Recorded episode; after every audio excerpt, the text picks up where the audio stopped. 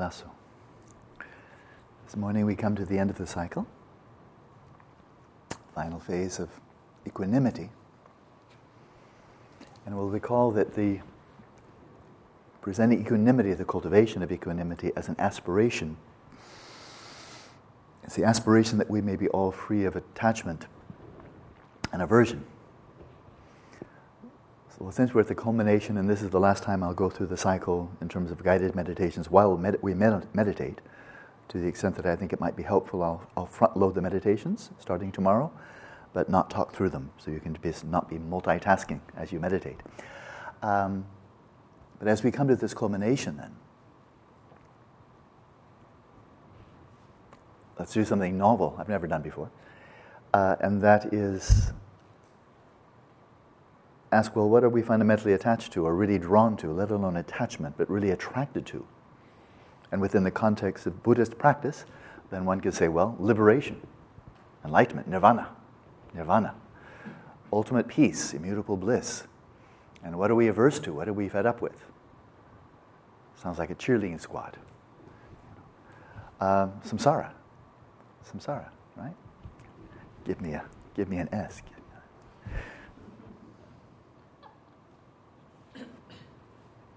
But from the Dzogchen view, the entirety of samsara nirvana is seen as one of equal purity.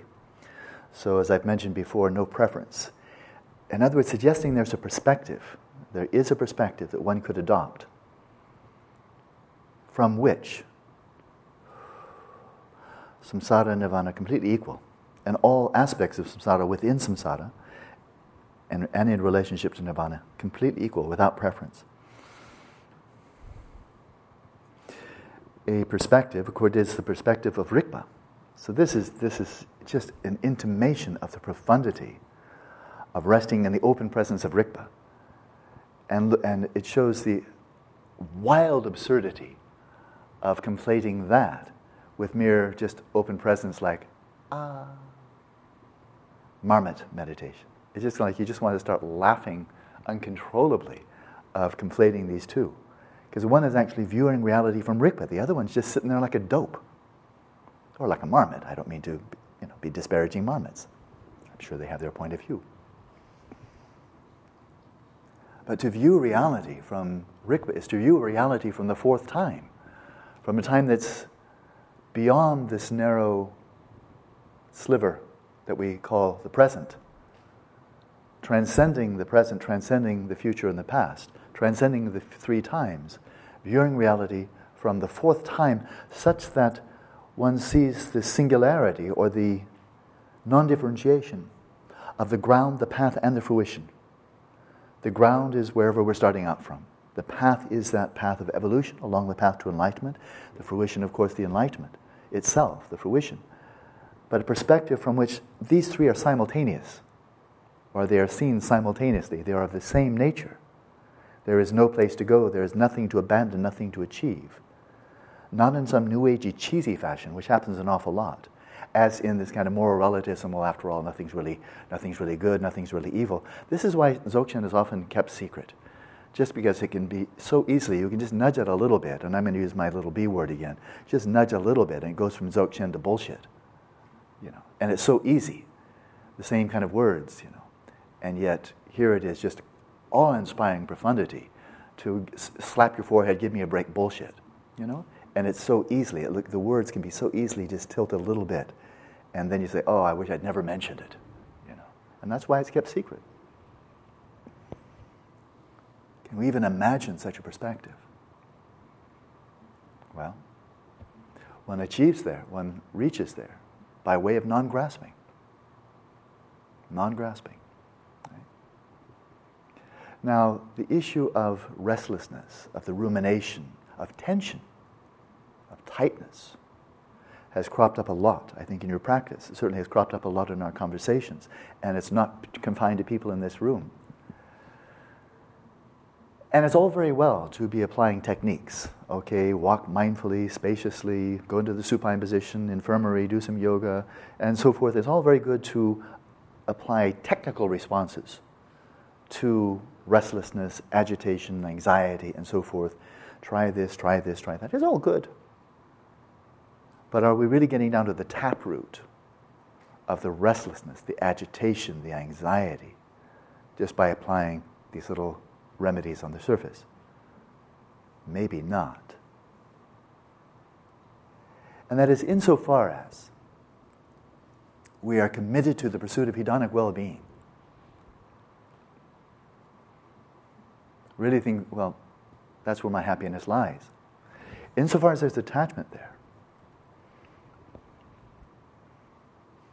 anxiety is just bound to come. Anxiety and restlessness and agitation and excitation and all the rest. Worry is just bound to come. And it's for a very obvious reason. We're gambling. It's like playing the roulette, and you've just put all your life savings on black. And now, how exactly are you going to be relaxed as the wheel is now spinning? Ah, yeah. The oneness of black and red, and zero and double zero. It's all. Then there's no reason to be in a casino. If you, if you already have achieved that, there's no reason to be gambling at all, right? No, people go, go black, go black, go black. Go, oh, oh, oh, oh. It's all hope and fear, right? And that's just the quintessence of the, of the pursuit of hedonic pleasure, because again, so much in the world is completely, well, it's as much as in, in our control as the spinning of the roulette wheel done by the professional, by the house. How much control do you have? Well, I think it's called zero. But then your whole fate depends on does it fall into black, red, or one of those two little nasty ones? You know, which, which of course guarantees that the house always wins if you play long enough. It's those two, two little zero, double zero. Then you know the house will always win. It's just a matter of time. Samsara always wins. And so there it is. And within the context of this life, then we can just say it's dumb luck. Some people, you know, so intelligent and hardworking fail catastrophically, right? The best, I've seen it. People with the best degrees, lots of intelligence, lots of drive, and just one catastrophe, one disaster, one failure after another. You see, gosh, boy, that's a string of bad luck. And other people just kind of fall out of bed into, you know, a puddle of chocolate.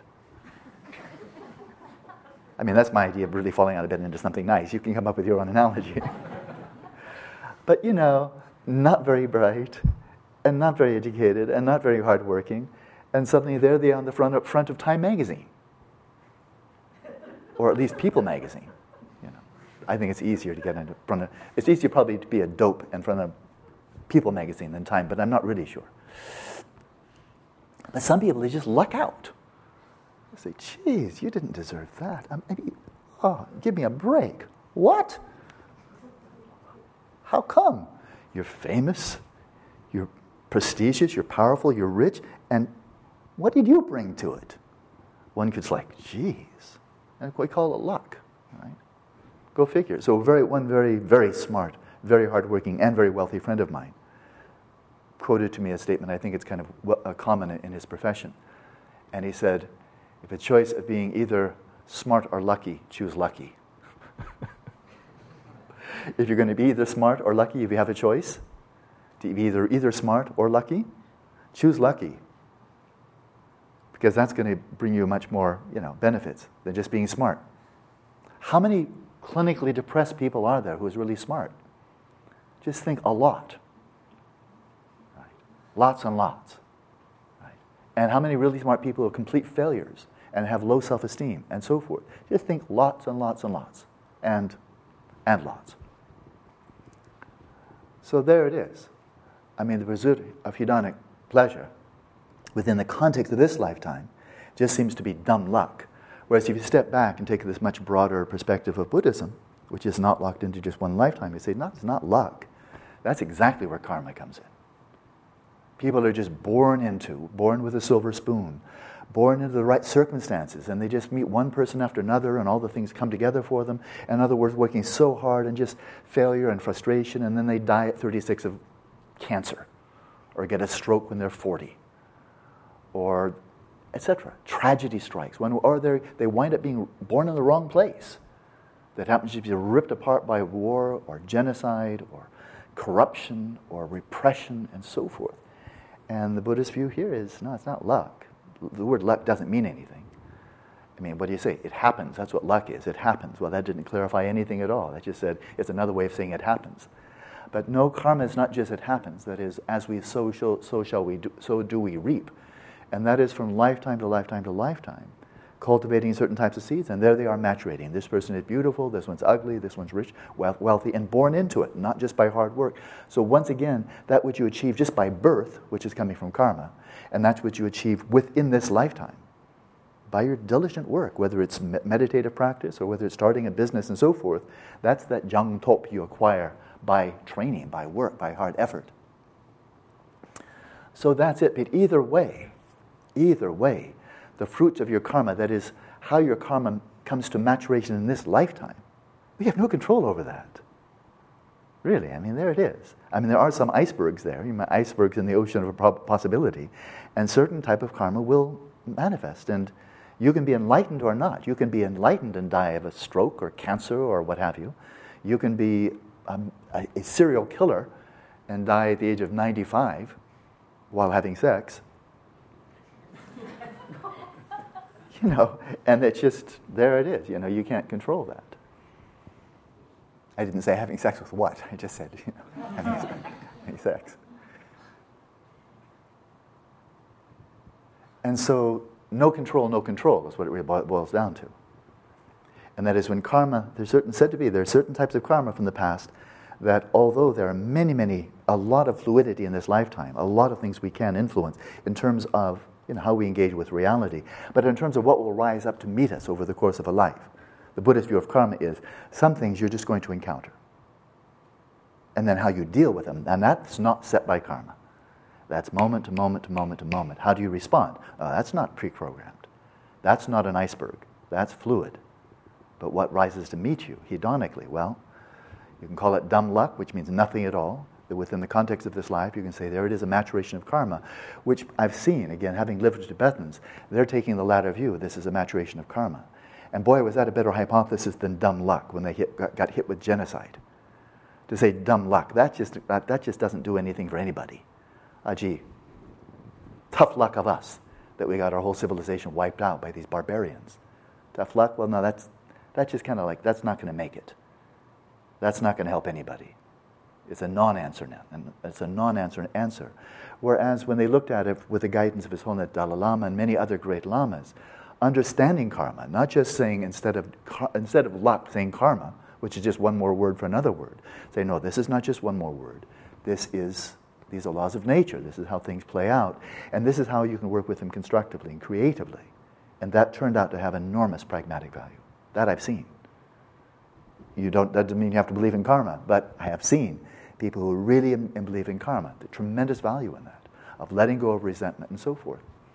But now here's where I want to go to an astonishing hypothesis that if you merely believe it, then it has very little value.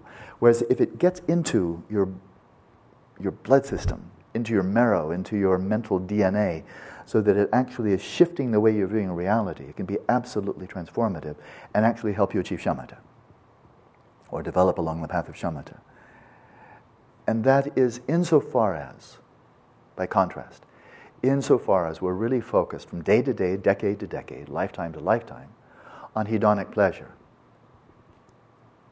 then we're just bound to be anxious because we're hoping and fearing some, stuff to happen in a world that is almost entirely beyond our control. So, how exactly are you not going to be anxious? Right? It's a, it's a given. You will be anxious. And then when you go to your meditation and you're practicing shamatha, just expect a rush of rumination. And it can go on indefinitely because you're always hoping, fearing, hoping, fearing for hedonic things to turn out well to avoid the bad. But you have no control any more when, than you, when you're in shamatha than when you're out and, out, out, out and about in the world. So now we're getting down to really root issues. And that is if you're practicing shamatha while deeply invested in hedonic pleasure, get used to rumination. It's going to be around for a long time because it's coming out of anxiety. And the anxiety, unfortunately, is reality based. This is realistic to be anxious. If you're not, you're ignorant. You're deluding yourself. Fabricated optimism, baloney like that. But now let's just shift it over. To the extent that not fundamentally, to the extent that your whole priority system shifts, this is where worldview, values, and way of life are absolutely enmeshed. And the notion of just taking meditation by itself and dunking this into somebody's life, okay, there's a nice band aid, but don't expect anything more. If the worldview, the values, the way of life more or less stay the same, and you give them Dzogchen or Vajrayana or Zen or Vipassana or Shamatha, it's a band aid. It's a band aid. Now, it might actually work to start influencing the view, in which case that's good. But if the view, values, and way of life stay the same, meditation is Valium. It's just a nice little drug to make samsara a bit more bearable. Right? So, nothing wrong with that. But, you know. But meditation, when it's actually linked with a view and a, and a radical shift of priorities and of values, insofar as then one's priorities shift away with regard to the hedonic being content with merely that which is adequate, that which is merely adequate, but then focusing on the cultivation, the discovery, the unveiling of genuine happiness as a core priority. You can call that the pursuit of liberation, if you like, if you want to put it in a soteriological framework of liberation. Or if you want to have it just expand three dimensionally to it's like a supernova that whole, fills the whole cosmos, then how about bodhicitta? Relative bodhicitta, the aspiration to achieve enlightenment for the sake of all sentient beings, to liberate each one from suffering, to bring each one to an enduring state of well being. Now it's just gone massive. That's why it's called Mahayana, the great vast vehicle. All right. So imagine that that becomes a central priority bodhicitta, the one we tapped into yesterday, relative bodhicitta. And this is now the desire of all desires, such that all other desires are derivative, are secondary, fit into a framework. But this is the pinnacle. This is what, this is the, the, the pole that holds up the whole tent. It's bodhicitta, holds up the whole framework. And everything else is relative to that. Going to the bathroom, eating, getting married, having children, getting a job, moving here, there, all that has its place. Ah, within the framework of bodhicitta. Consider that. I think, the most benevolent of all possible aspirations. So imagine like iron filings that line up towards a magnet, that your whole, your whole way of life, all of your desires, your priorities, all of your actions become all oriented around bodhicitta. The aspiration of a genuine happiness, but writ large, expanded to embrace all beings. I would say, the Buddhist tradition says, this is an absolutely reality based motivation. This is just rooted right in the core, in, into, into the, the guts of reality, to have that kind of motivation. But that's just tapping right down into the taproot of ultimate reality itself. And in other words, an absolutely authentic, I mean, actually, absolutely, an absolutely authentic motivation. So here's the question, here's the radical hypothesis. We know that in the pursuit of hedonic pleasure, it's hit and miss. You can try so hard, but don't expect to be lucky. You may be, but you may not be. There's just, reality doesn't rise up to meet us. This universe is not user friendly for the pursuit of hedonic pleasure. Hurricanes, earthquakes, tsunamis, typhoons, tornadoes, aging, sickness, death, it's kind of like reality is out to get us and beat us to pulp until we're beaten to death. And that's let alone all the human created misery from craving and hostility and delusion. So, this is not a user friendly place for the pursuit of hedonic pleasure. Some people luck out. We've lucked out. Look where we are right now 40 people in this room. I think for the time being, we're sitting pretty. By the way, the karma is going to run out in about two and a half weeks. but for right now, breathe deeply, enjoy it, don't be anxious. I'm sure it's going to be okay. On Friday, I'm sure it's going to be. well, that's up to us. What will happen on our last Friday here? Well, what will happen hedonically beyond our control? Will your airplane crash? Will you have a squalling child in the seat right next to you? Do you have a preference between those two?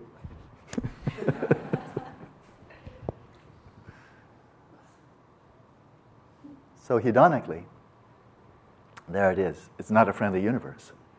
Quite to the contrary. Buddhist view, ocean of misery. How about that one as an analogy? An ocean of suffering. Doesn't sound very user friendly to me. But now assume, just imagine that you have a very mature, well informed, deep, wise, profound understanding of what genuine happiness is, and not only there is a vision, there is a North Star to navigate by, but you have a rich understanding of Dharma. What does it mean to cultivate, hyphen, unveil, or discover genuine happiness? What does that mean? What's the, how does it, how does it manifest? In other words, what is Dharma practice? Is it just shamatha? If it's just shamatha, then expect that the world is going to be beating you up a lot. Noisy neighbors and all kinds of stuff, noise from the environment and hassles and blah, blah, blah, blah. So if you're equating shamatha with uh, Dharma practice with shamatha, that's going to be a tough one because shamatha really requires a very quiet, conducive environment, right? So it better be broader than that. To add the four immeasurables, that's a step in the right direction. But now, how about just expanding, deepening, enriching you're understanding what is spiritual practice. And I'm defining spiritual practice as methods, way of life, viewing reality, priorities that are oriented towards the discovery, the cultivation of genuine happiness. No reference to karma, God, Buddha, nirvana, anything. You don't need that. It may be useful. It is useful for some people.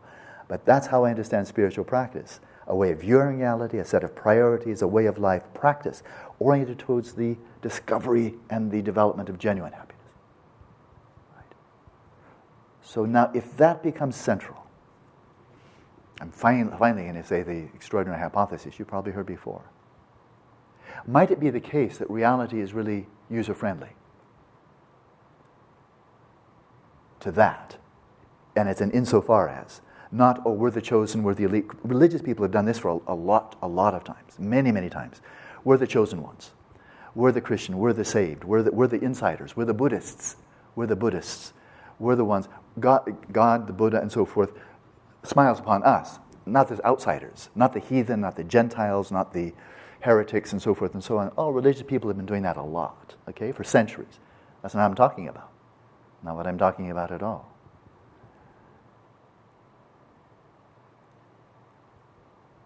Genuine happiness. Call it liberation, awakening, genuine happiness. You can use your own words. But insofar as you really have an authentic, rich, diverse, balanced understanding of what that means and the way to orient one's whole way of viewing reality, one's priorities, ways of life, and practice, all towards the realization of that. In other words, fundamentally rooted in reality. Does reality, to that extent, rise up to meet you? And you meet just one good fortune after another after another, and that can include dying of cancer. That can include all kinds of hedonic misery. And it's not just making lemonade out of lemons. It's not just putting a happy face, talking about silver lining on a cloud. I'm not talking about some sappy psychobabble kind of put a smiley face on everything. I don't have any time for that. Life is too short. I'm asking a really deep question here. Could reality, the universe, could it be friendly? Is it in the very nature of the universe to rise up to meet us, to help us moment by moment by moment, day by day, question by question, prayer by prayer, practice by practice. Rise up to meet us in ways absolutely beyond our control and absolutely aligned with our core aspiration. A user friendly universe, insofar as the priorities are there, focus on genuine happiness, and it's not just some abstract ideal, but with a richness of understanding how do we transmute, how do we digest, how do we assimilate, how do we become nourished by whatever rises to meet us. Rude people and friendly people, and sickness and aging, and good health, and wealth and bounty, and poverty, and so forth, whatever comes. And see that this is not just being psychologically clever, and there's nothing wrong with that. Make the best of it. Okay? That's not an ontological statement. That's just kind of common sense. Whatever's happening, well, make the best of it. What else are you going to do? Make the worst of it? So, yeah, okay, of course, of course. Now, let's put that one aside. I'm not asking that question.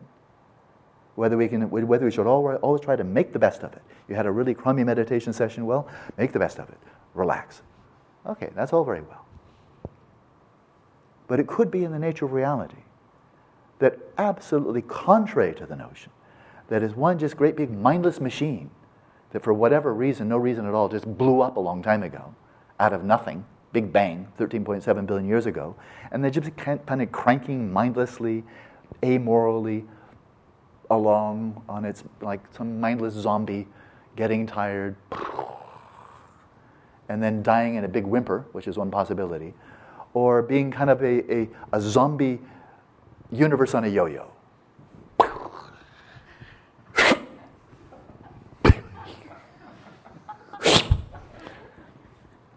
That's another view. The oscillating universe, from the Big Bang back to the Big Crunch, the Big Bang, the Big Crunch, mindless zombie universe where everybody gets to suffer in all circumstances. You're going out, you get to suffer. You're going in, get to suffer. Everybody gets extinguished. And then the mindless zombie maniac universe creates a bunch of more sentient beings just suffer as I breathe in and I breathe out.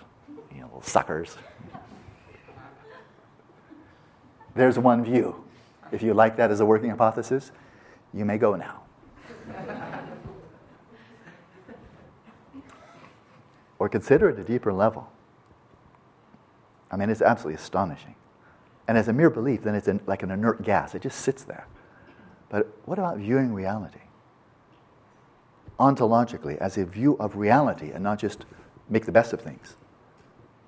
That in fact, the universe is rising up to meet you every moment, inviting you to pursue genuine happiness, inviting you to cultivate the true causes of happiness, rising up to assist you from moment to moment to moment. And it's not karma. Karma is hedonic. It beats you up, it strokes you, but it's hedonic. It's not the blessings of a Buddha, it's not the curses of the devil. You sowed, you reap. That's it. Nothing special. And we've created our own universe. In the Buddhist view, we've created our universe. That is, we sow the karma, we're getting the results. So don't look to anybody else. Nobody's punishing us, nobody's rewarding us. But this, what I'm talking about here, is not karma. It's something way beyond karma. It's from the fourth time, it's from the deepest dimension of our own awareness,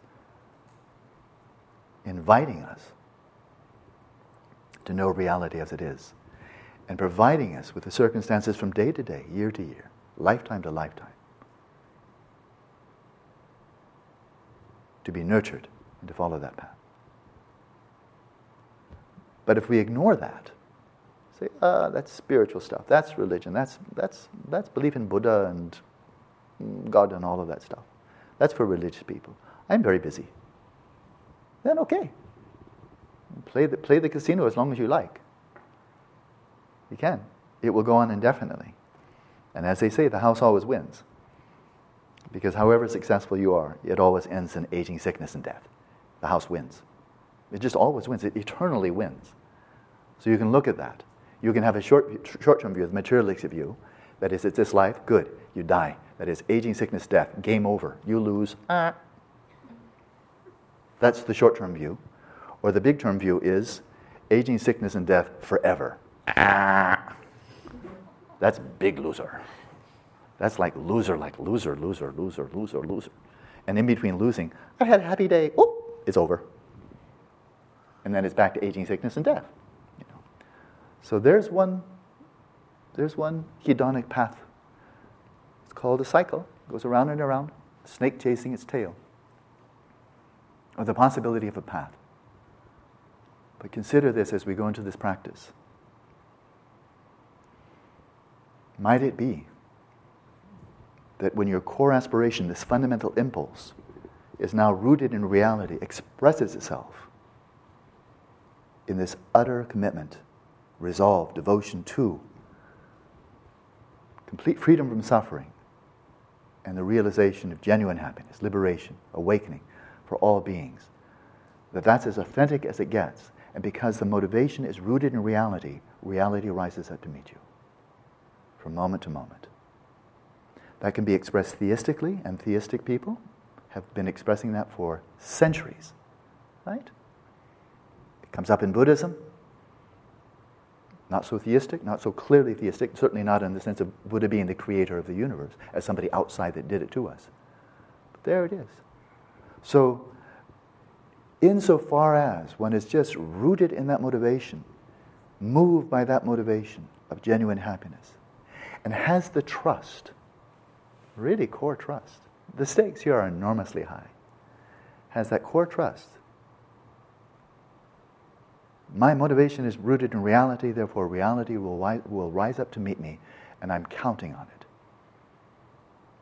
And I'm not talking about hedonic pleasure and hedonic suffering. I'm talking about something infinitely deeper.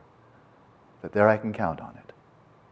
I'm totally at home. I can be absolutely at ease, absolutely free of anxiety, devoid of hope and fear, resting secure.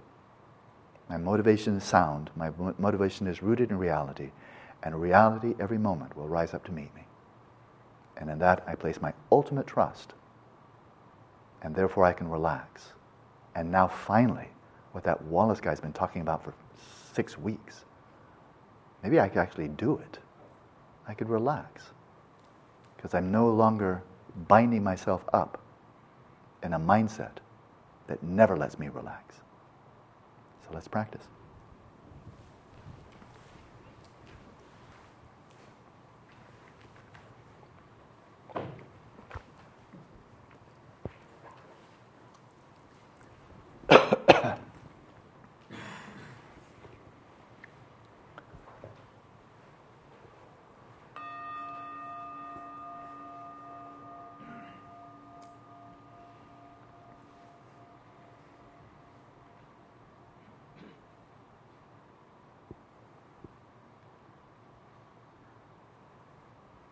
Step by step. Settle your body, your speech and respiration, and your mind in their natural states, in equilibrium.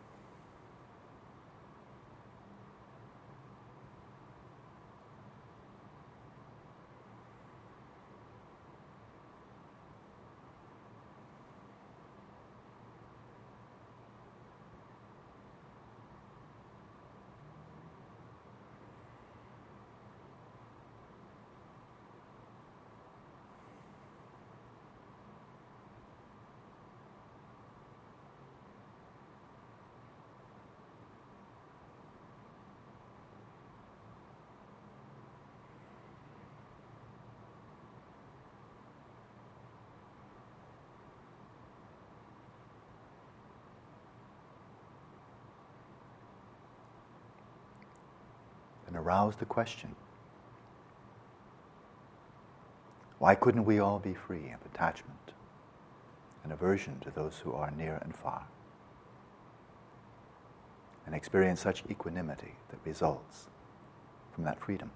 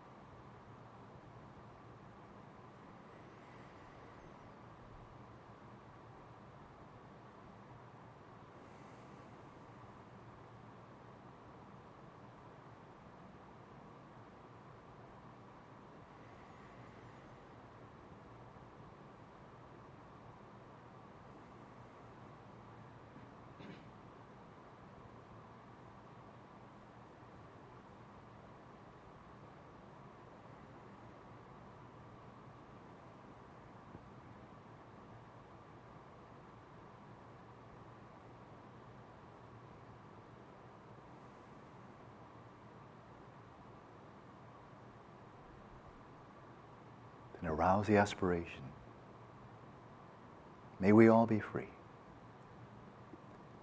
May we all abide in the equanimity, the equilibrium that is devoid, that is transcended,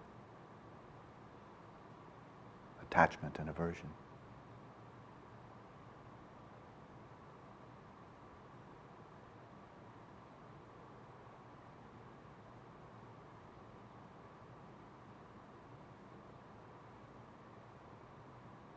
Ultimately.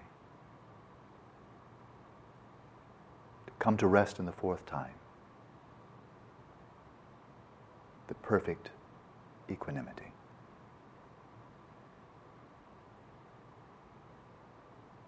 The great perfection of equanimity.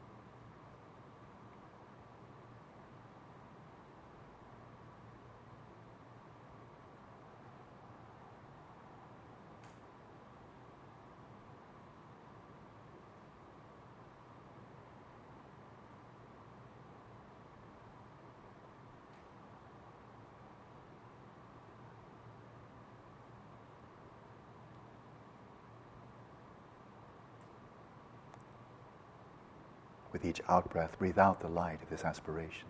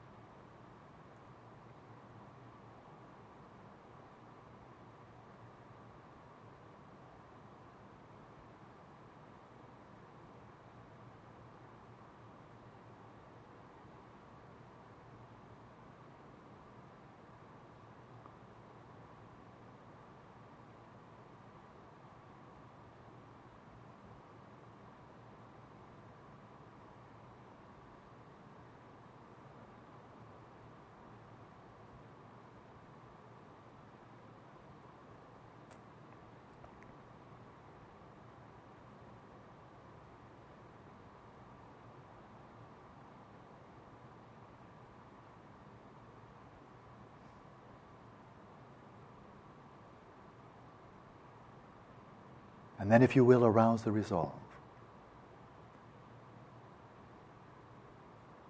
I shall bring us all to such perfect equanimity, free of all hope and fear, all desire and aversion, even, for, even with respect to samsara and nirvana. Transcending all conceptual frameworks.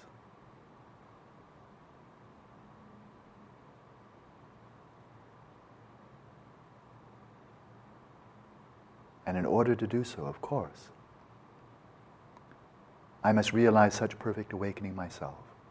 For uh, how else shall I lead others to that which I've not experienced myself? With every outbreath, arouse this aspiration and this resolve. And breathe out the light of bodhicitta.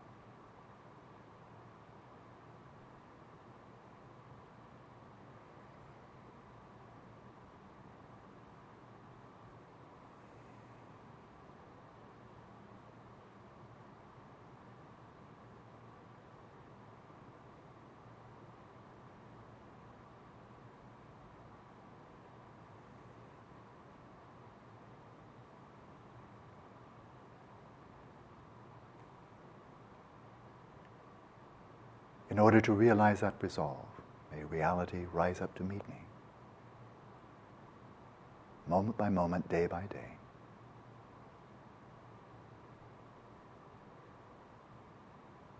Or to rephrase, may I receive the blessings of all the enlightened ones. Imagine this light converging in from all sides.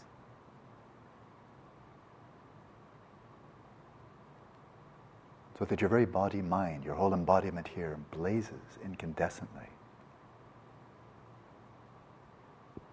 with this light of loving kindness and compassion imbued with wisdom.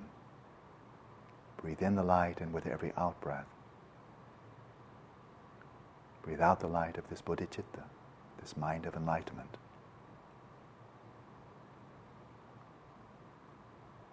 And imagine the entire world and all the beings within it awakening to our true nature, coming to know reality as it is.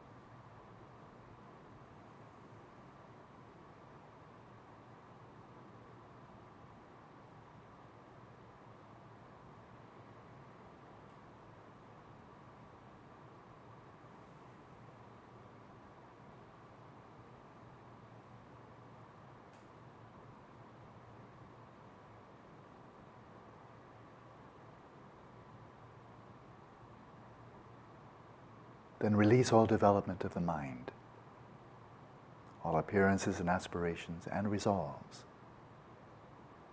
and utterly rest. Let your awareness hold its own ground effortlessly, illuminating and knowing itself.